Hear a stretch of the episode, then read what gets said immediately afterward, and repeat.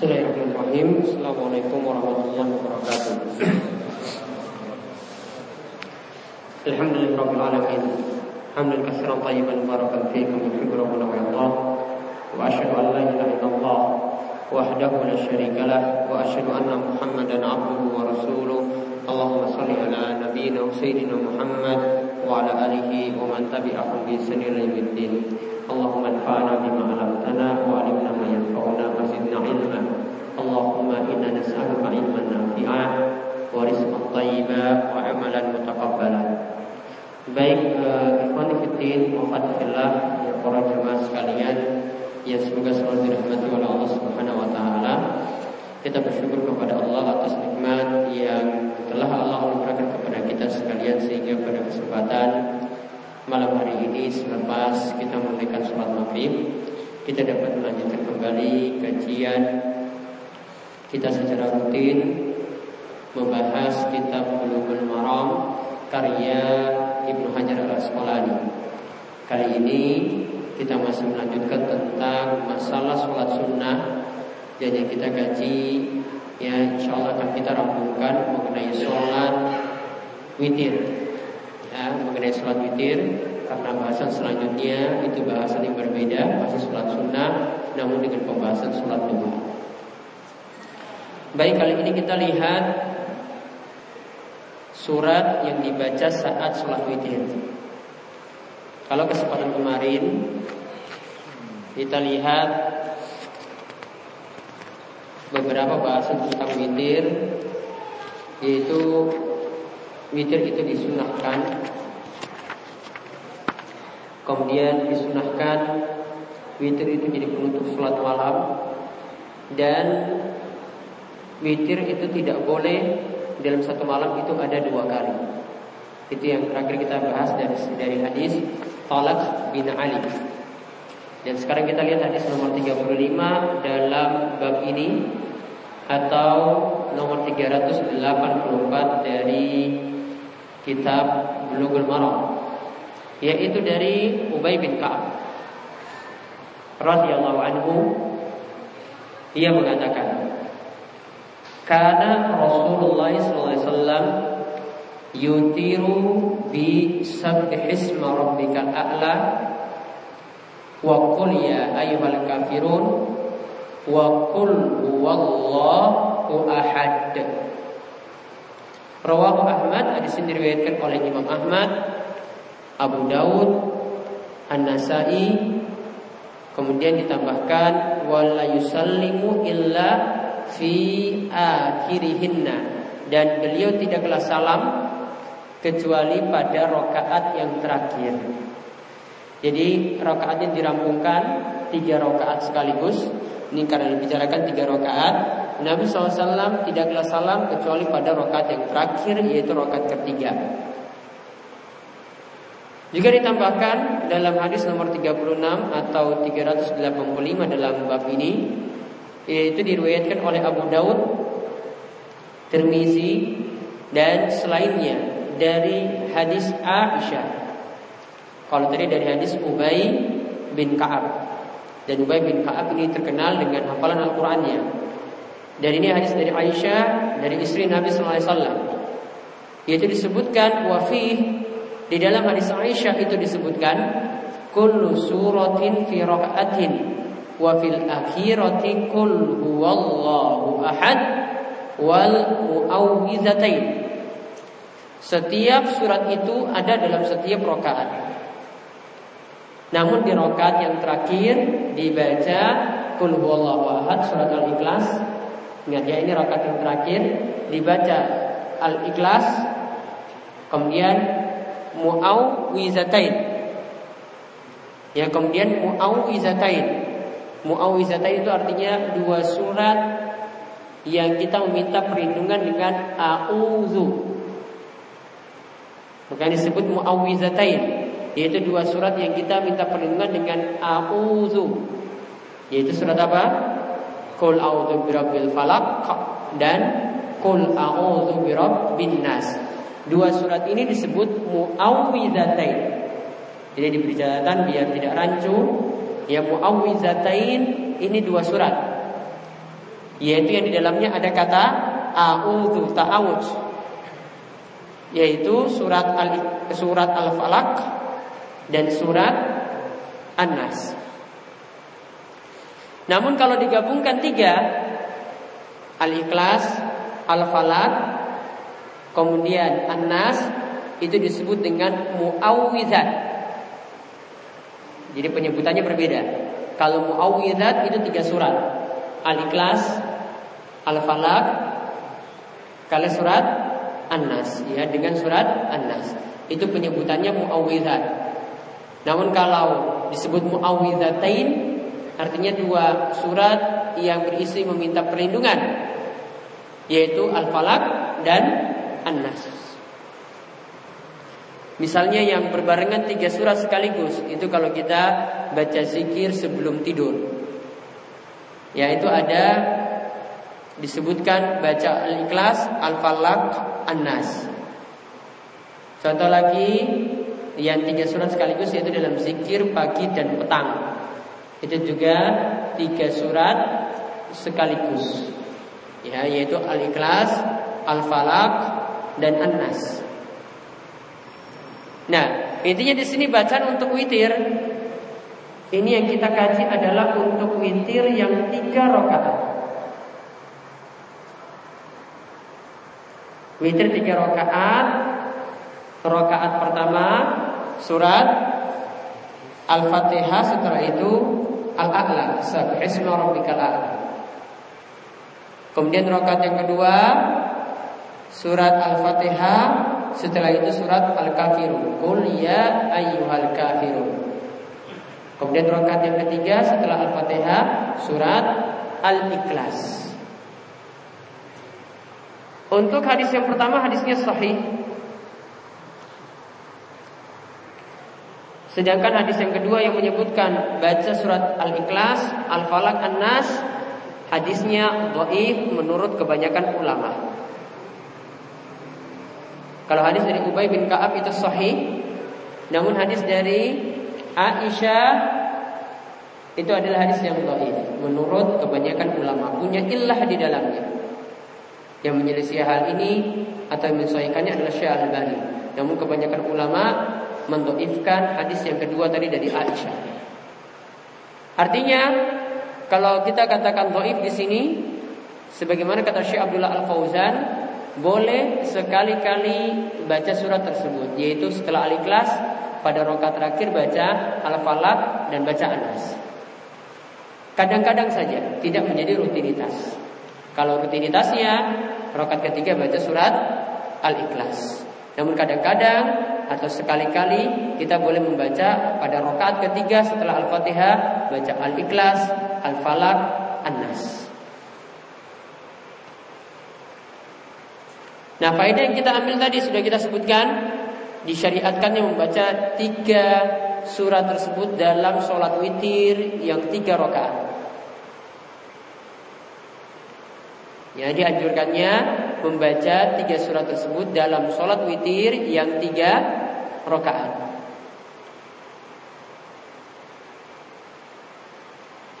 Kemudian hadis ini juga menunjukkan yang kedua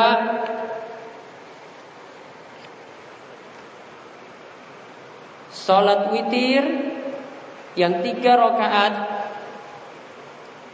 boleh dilakukan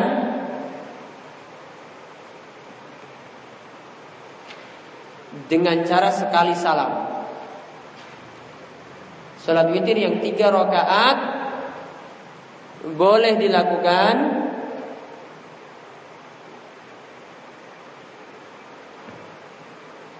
dengan sekali salam. Namun juga boleh memilih dua rakaat salam lalu satu rakaat salam. Namun boleh juga memilih dua rakaat salam kemudian satu rakaat salam. Berarti sholat witir yang tiga rakaat ada dua cara pengerjaan. Ya, sholat witir yang tiga rakaat sekali lagi ada dua cara pengerjaan. Yang pertama, yang tadi. Ini sebagaimana dalam hadis Ubay bin Ka'ab, yaitu kerjakan tiga rakaat sekaligus kemudian salam. Kemudian cara yang kedua, ini berdasarkan hadis yang kita sudah bahas sebelumnya, sholatul laili masna masna. Sholat malam itu dua rakaat, salam, dua rakaat, salam. Berarti kita lakukan dua rakaat salam dulu, baru setelah itu satu rakaat salam. Nah itu juga boleh dilakukan seperti itu.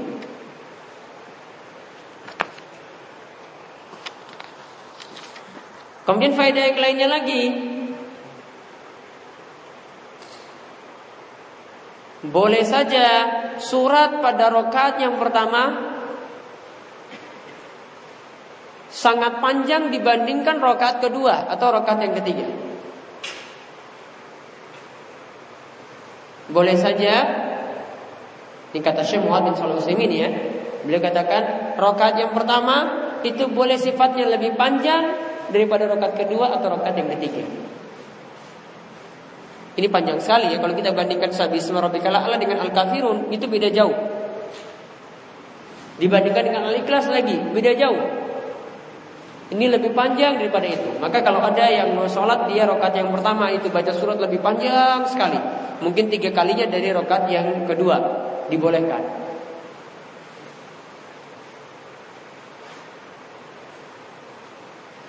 Kemudian faedah yang terakhir yang tadi saya sebutkan di rokaat yang terakhir untuk witir yang tiga rokaat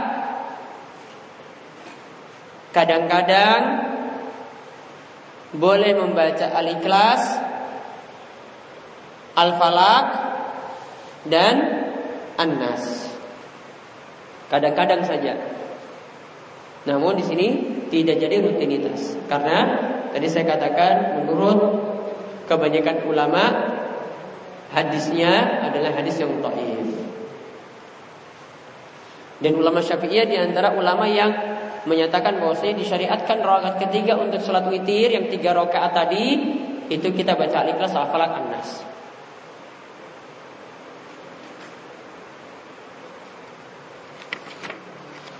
Nah itu untuk bacaan yang dibaca. Artinya di sini para jamaah sekalian, berarti untuk sholat-sholat tertentu ada bacaan-bacaan khusus. Artinya boleh kita rutinkan seperti itu. Kemarin seperti kita bahas ketika bahas sholat sunnah fajar. Apa yang dibaca dalam sholat sunnah fajar?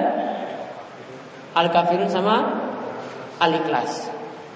Surat tertentu diajarkan oleh Nabi SAW. Artinya Nabi SAW rutinkan seperti itu dan kita boleh rutinkan seperti itu pula. Begitu juga untuk sholat witir yang kita temukan saat ini. Boleh kita rutinkan membaca Sabisma Rabbikal Allah pada rakaat pertama, lalu Al-Kafirun pada rakaat yang kedua, lalu Al-Ikhlas pada rakaat yang ketiga. Nah sekarang kita lihat Hadis yang berikutnya itu dari Abu Said Al Khudri tentang masalah ini ada tiga hadis nanti akan dibicarakan. Ini tentang masalah kodok sholat witir.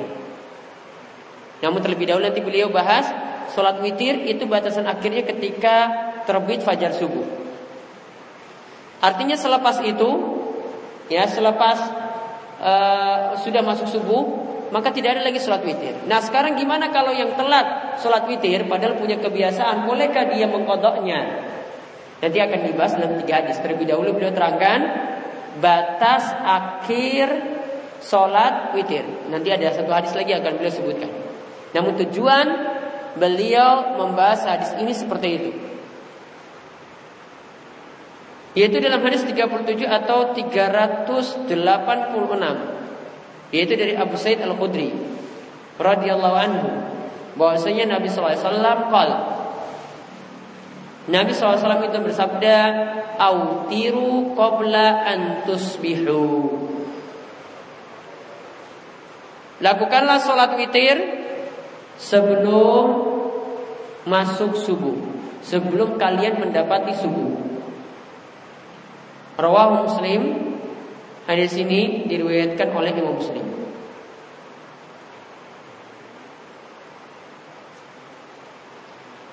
Kemudian dalam hadis riwayat Ibnu Hibban hadis 38 atau 387 dari kitab Bulughul Maram Man adraka subha wa lam yutir falau witra lahu. Siapa yang telah mendapati waktu subuh lantas dia tidak melakukan witir, maka tidak ada witir untuknya. Karena waktu subuh menunjukkan witirnya sudah berakhir. Kemudian ditambahkan lagi hadis 39 atau 388 dari kitab Bulughul Maram ini yaitu sama dari hadis Abu Said Al-Khudri. Ia berkata bahwasanya Rasulullah SAW bersabda, "Man nama anil witri au nasiyahu falyusalli idza asbaha au dzakara." Rawahul khamsah ila Nasai. Kata Nabi SAW, siapa yang tertidur dari mengerjakan sholat witir atau lupa mengerjakan sholat witir fal yusalli maka dia hendaklah mengerjakan witir idza asbaha ketika sudah masuk pagi au atau ketika dia ingat Rawahul khamsah ila Nasai diriwayatkan oleh yang lima yaitu penulis empat kitab sunan ditambahkan riwayat Imam Ahmad namun di sini dikecualikan tidak di sini tidak diriwayatkan oleh An-Nasai. Nah, kita lihat dulu hadis yang pertama. Hadis yang pertama ini menunjukkan batas akhir sholat witir adalah ketika masuk waktu subuh. Kalau waktu subuh sudah masuk, maka tidak ada lagi witir. Ketika waktu subuh sudah masuk, maka tidak ada lagi witir.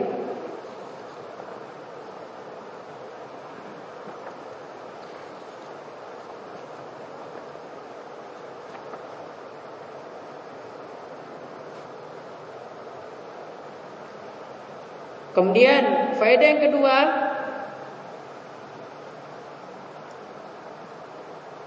Ibadah yang sengaja ditinggalkan Padahal waktunya dibatasi. Ibadah yang sengaja tinggalkan padahal waktunya itu dibatasi. Ada waktu awal, ada waktu akhirnya. Lalu dikerjakan di luar waktu. Lalu dikerjakan di luar waktu. Maka ibadah itu tidak sah.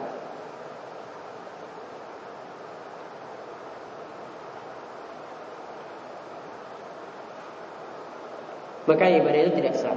Ini kaidah yang perlu diperhatikan, ini kaidah yang sangat bagus sekali dari Syekh Muhammad SAW beliau tekankan ibadah yang punya batas waktu. Salat zuhur punya batas waktu.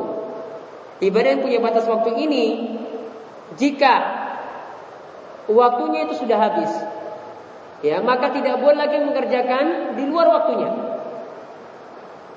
Contohnya beliau sebutkan di sini, kalau kita meninggalkan sholat wajib, Maghrib sudah sudah berkumandang kumandang azan.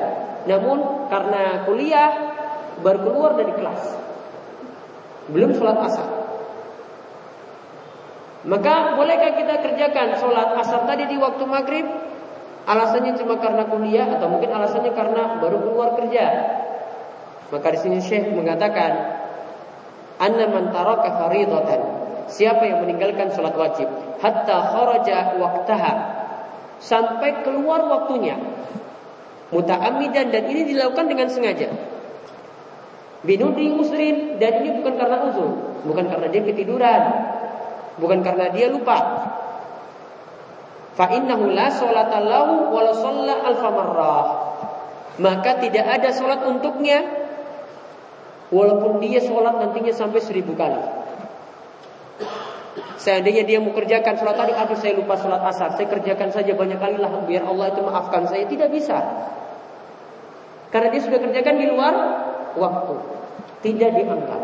Karena waktunya sudah dibatasi. Ada waktu awal, ada waktu akhir.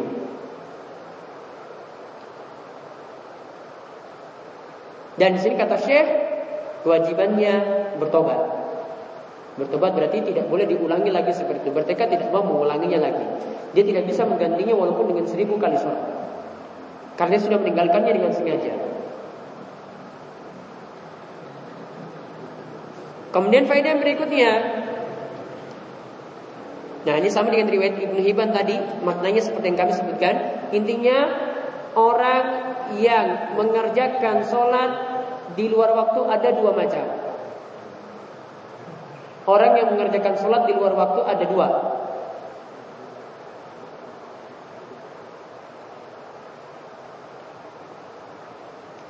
Yang pertama Ya, yang pertama ketika tidak ada uzur. Ketika tidak ada alasan.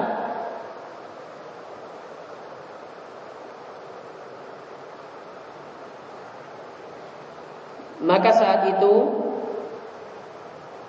Sholatnya tidak dianggap Sholat di luar waktunya tidak dianggap Jadi kalau dikerjakan sholat maghrib tadi, maaf sholat asar tadi di waktu maghrib, sholatnya tidak dianggap. Kalau dia kerjakannya tanpa uzur. Namun yang kedua, jika mengerjakan sholat yang yang di luar waktu tadi karena ada uzur, seperti yang disebutkan di sini, ya dalam hadis Abu Sa'id Al-Khudri yang nomor tiga tadi, yaitu ketika tertidur atau lupa. Ketika tertidur atau lupa. Maka sholatnya boleh dikerjakan ketika ingat. Maka sholatnya boleh dikerjakan ketika ingat.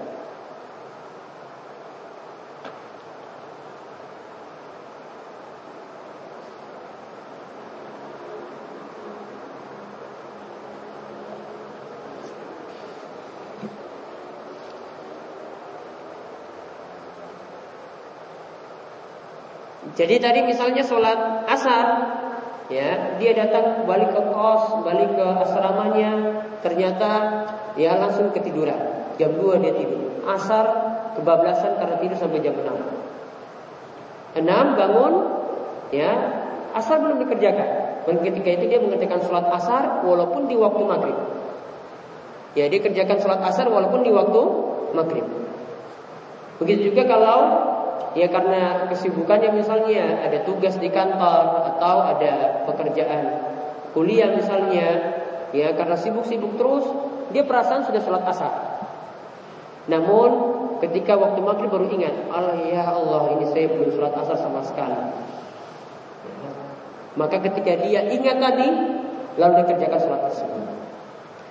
Nah sekarang khusus untuk sholat witir, bagaimana sholat witir? Apakah kita perlu mengkodoknya? Maka kalau kita lihat dari hadis Abu Sa'id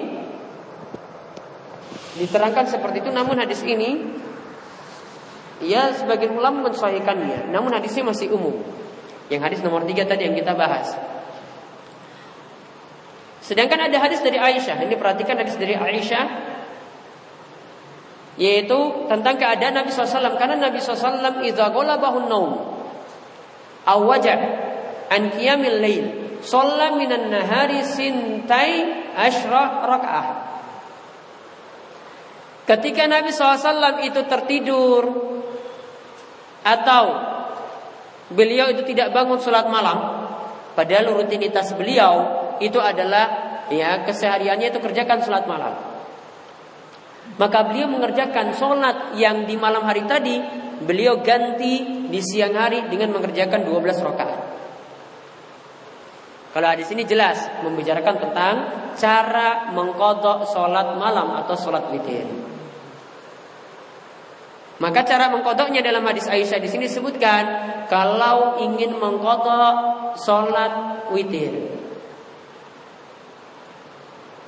yang sudah jadi kebiasaan. Cara mengkodok sholat witir yang sudah jadi kebiasaan.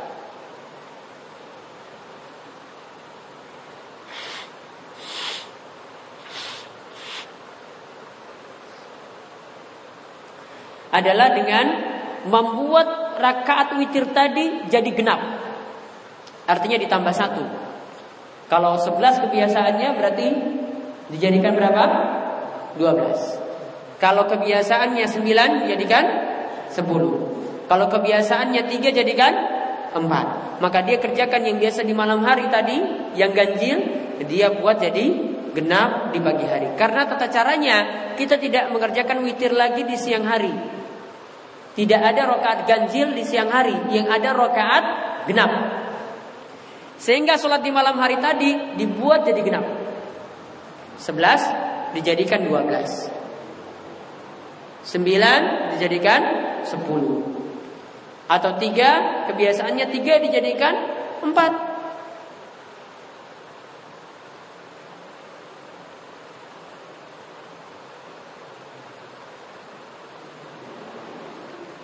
Dan hadis Aisyah tadi ini lebih tafsir lebih terperinci daripada hadis Abu Sa'id tadi yang masih global karena disebutkan tata caranya langsung.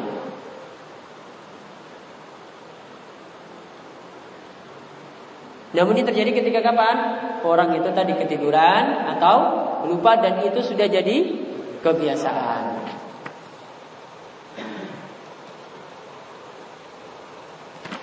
Jadi boleh seperti itu. Jadi ini cara mengkodok sholat witir. Artinya mengganti kebiasaan witir yang di malam hari diganti di siang hari ketika kita ketiduran. Adapun tadi yang dalam hadis Abu Sa'id Al-Khudri disebutkan, "Fal yusalli idza asbaha aw dzakara," maka kerjakanlah salat witir tadi ketika subuh atau ketika ingat. Nah, ini masih belum diperinci. Perinciannya ada pada hadis Aisyah yang tadi saya sebutkan. Yaitu kerjakan ketika di siang hari. Artinya di waktu duha. Kerjakan di waktu duha dengan rakaat yang genap.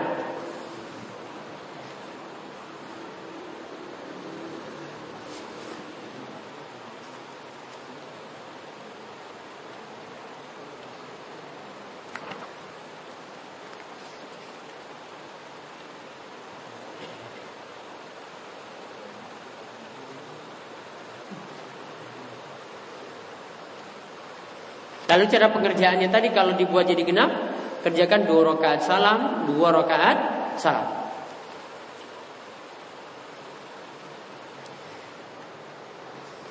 Namun kalau dia tidak punya kebiasaan, kalau ketinggalan sholat witir ya tidak ada kodok. Ya tidak ada ganti seperti yang tadi sudah disebutkan.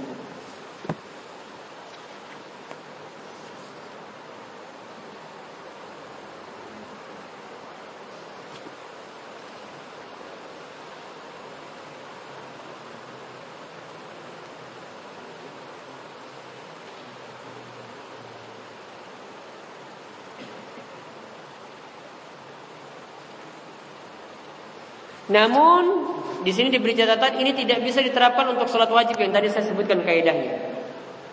Ya, karena kalau sholat witir ada dalilnya. Kalau sholat wajib suruh kodok misalnya. Ya kalau ketiduran ya ketiduran memang kodok seperti itu. Yaitu kerjakan ketika ingat. Namun ini kalau meninggalkannya dengan sengaja. Tadi saya bilang ya misalnya orang sengaja kerja terus sampai maghrib asar belum kerja. Bolehkah dia nanti kodok ah sudah saya kodok saja nanti di waktu maghrib? Jawabannya tidak. Ya, kalau itu dia tinggalkan karena tidak ada uzur yang tadi seperti disebutkan tidak ada qada. Kewajibannya bertobat. Kemudian pembahasan selanjutnya sekarang sholat witir ternyata boleh dikerjakan sebelum tidur di awal malam, boleh juga dikerjakan di akhir malam. Ini diterangkan dalam hadis nomor 40 atau 389 dari hadis Jabir radhiyallahu anhu. Ia berkata, bahwasanya Rasulullah SAW bersabda, "Man khafa alla yakuma min akhir lail falyutir awalahu, wa man tami an yakuma akhirahu falyutir akhir lail, fa inna salata akhir lail masyhudatun wa zalika afdal." Kata Nabi SAW, siapa yang khawatir tidak bisa bangun di akhir malam, Ya tidak bisa bangun di akhir malam. Fal yutir awalahu, maka hendaklah dia witir di awal malam. Dia witir di awal malam. Jadi dia sudah yakin ya ini bisa jadi ini sangkaan kuatnya. Jadi kita boleh berdalil dengan sangkaan kuat seperti ini. Sangkaan kuat saya saya nggak bisa bangun bangun untuk sholat witir sebelum subuh. Ya bisanya bangunnya pas subuh. Apalagi mungkin karena ada tugas capek, ini nggak mungkin saya bangun pas ya jam 4 sebelum subuh nggak mungkin. Maka ketika itu di sini berlaku, ya dia hendaklah kerjakan witirnya tadi di awal malam. Wa man tami'a ayyakuma akhirahu falyutir akhirul lail. Namun siapa yang yakin jadi menurut sangkaan kuatnya dia bisa bangun di akhir malam. Maka hendaklah dia kerjakan witir di akhir malam setelah dia bangun tidur. Lalu keutamaannya untuk kerjakan sholat witir di akhir malam, fa inna sholat akhir lail. Karena sholatnya sholat witir yang dikerjakan di akhir malam masyhuda disaksikan oleh para malaikat. Wadalika afdol. Inilah waktu yang terbaik. Rawal Muslim hadis ini diriwayatkan oleh Imam Muslim. Maka hadis ini menunjukkan sholat witir boleh dikerjakan. Ya, faedah pertama sholat witir boleh dikerjakan sebelum tidur di awal malam atau setelah tidur di akhir malam.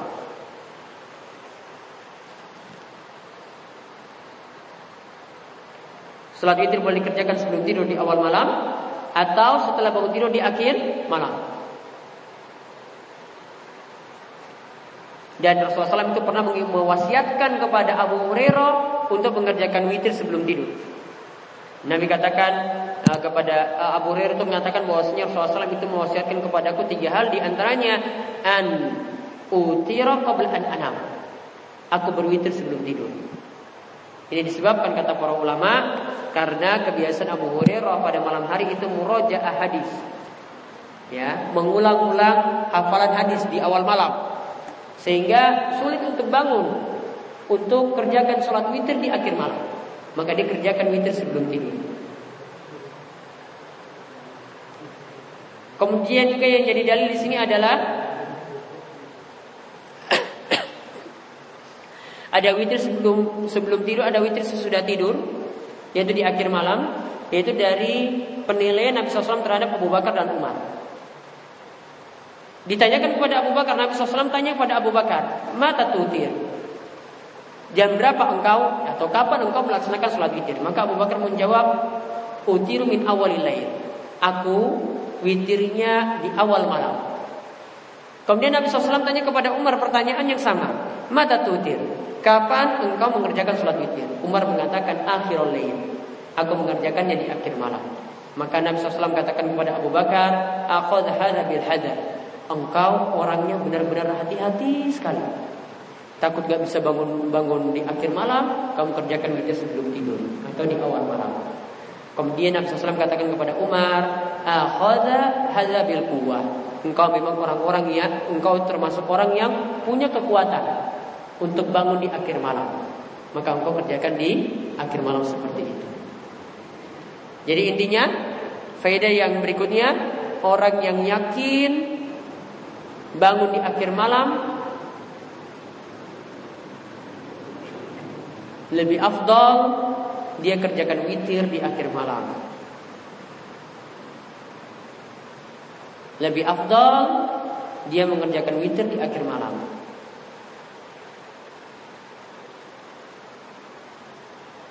Faedah yang berikutnya lagi, sholat malam itu disaksikan oleh para malaikat. Dan keutamaan lainnya lagi Allah turun ke langit dunia untuk mengabulkan doa.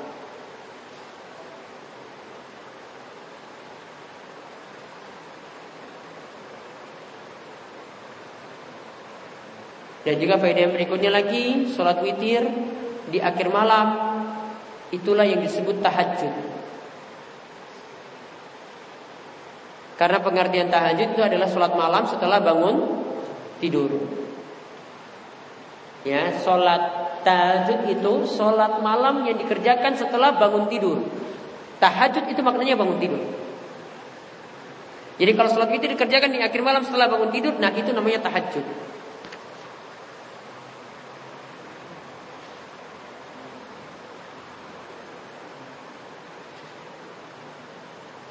Kemudian yang terakhir dari pembahasan sholat witir ini hadis terakhirnya hadis dari Ibnu Umar tentang akhir waktu sholat witir. Ini juga hampir sama sudah kita sebutkan sebelumnya.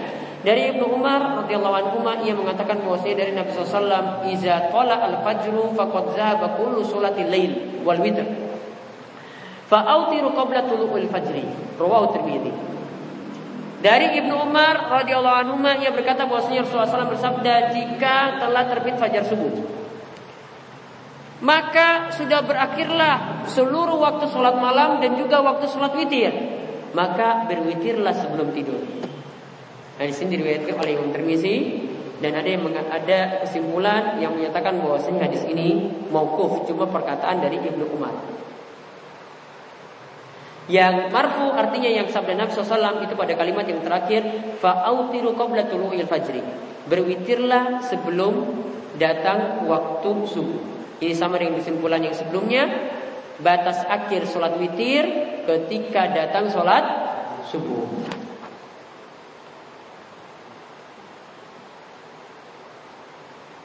Dan ketika waktu sholat subuh itu datang, maka seluruh sholat malam itu akhirnya berhenti, habis waktu.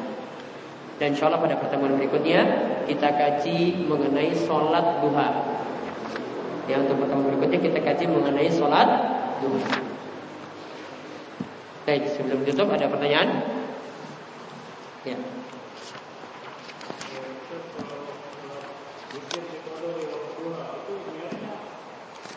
Witir dikodok di waktu duha. Niatnya boleh dengan niat kodok sholat malam boleh juga niatnya dengan sholat duha. Ada lagi? Ya.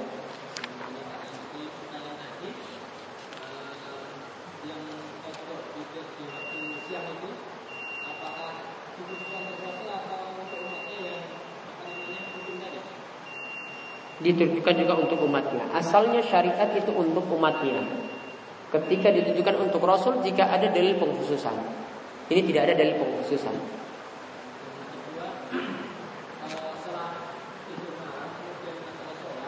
Setelah tidur malam, kemudian melaksanakan sholat malam lagi. Nah. Sudah tahajud. Ya, itu sudah termasuk tahajud. Dan Ibn Taimiyah itu mengartikan ayat Inna nasyi'atal lailihi asyaddu wa ta'awwaqu wa mukila. Sesungguhnya namanya sholat setelah bangun tidur. Itu lebih sulit untuk kerjakan dan wa mukila ya walaupun nanti jumlahnya yang dikerjakan di situ adalah jumlah yang sedikit. Jadi itu sudah disebut tahajud. Tahajud pengertiannya sholat yang dikerjakan setelah bangun tidur malam dan lebih utama dikerjakan di akhir malam. Ada lagi? Ya.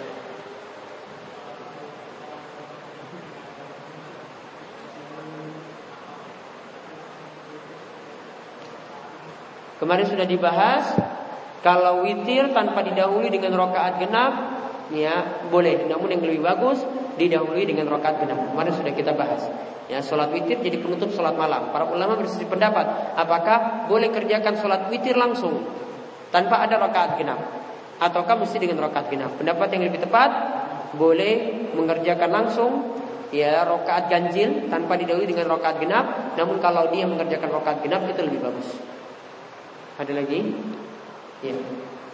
Kalau kita mengerjakan sholat tahajud empat rakaat, kemudian empat rakaat, kemudian tiga rakaat, apakah sesudah salam bacaan khusus? Tidak ada. Apa salam berdiri lagi langsung? Iya. Tidak ada bacaan khusus. Bacaan khususnya nanti setelah witir. Setelah witir ada. Tidak ada bacaan khusus. Zikirnya bebas, jangan dikhususkan. Kalau dikhususkan malah jadi tidak ada tuntunan. Berarti mau santai-santai dulu ya. Tunggu dulu ngopi dulu nggak masalah. Bebas. Sholat malam itu bebas santai. Jangan terlalu anggap oh kalau saya harus lanjut lagi. Enggak santai. Apalagi kalau sudah sepuh gitu mau paksa lagi oh, sudah saya santai dulu ngopi dulu terus lanjut lagi. Santai aja anggap seperti hiburan aja sholat malam sudah. Kalau kita paksa untuk zikir tertentu capek coba.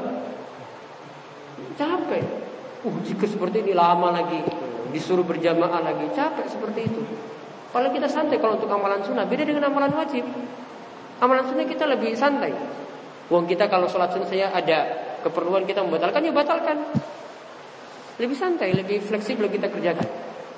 Tidak terlalu tidak, tidak terlalu dikekang dengan waktu cara seperti sholat wajib. Tidak. Ada lagi? Baik, itu saja yang kita sampaikan. Insya Allah untuk pertemuan berikut kita lanjutkan dengan pembahasan sholat sunnah duha. Subhanallahumma bihamdika, asyhadu an la. Assalamualaikum warahmatullahi wabarakatuh.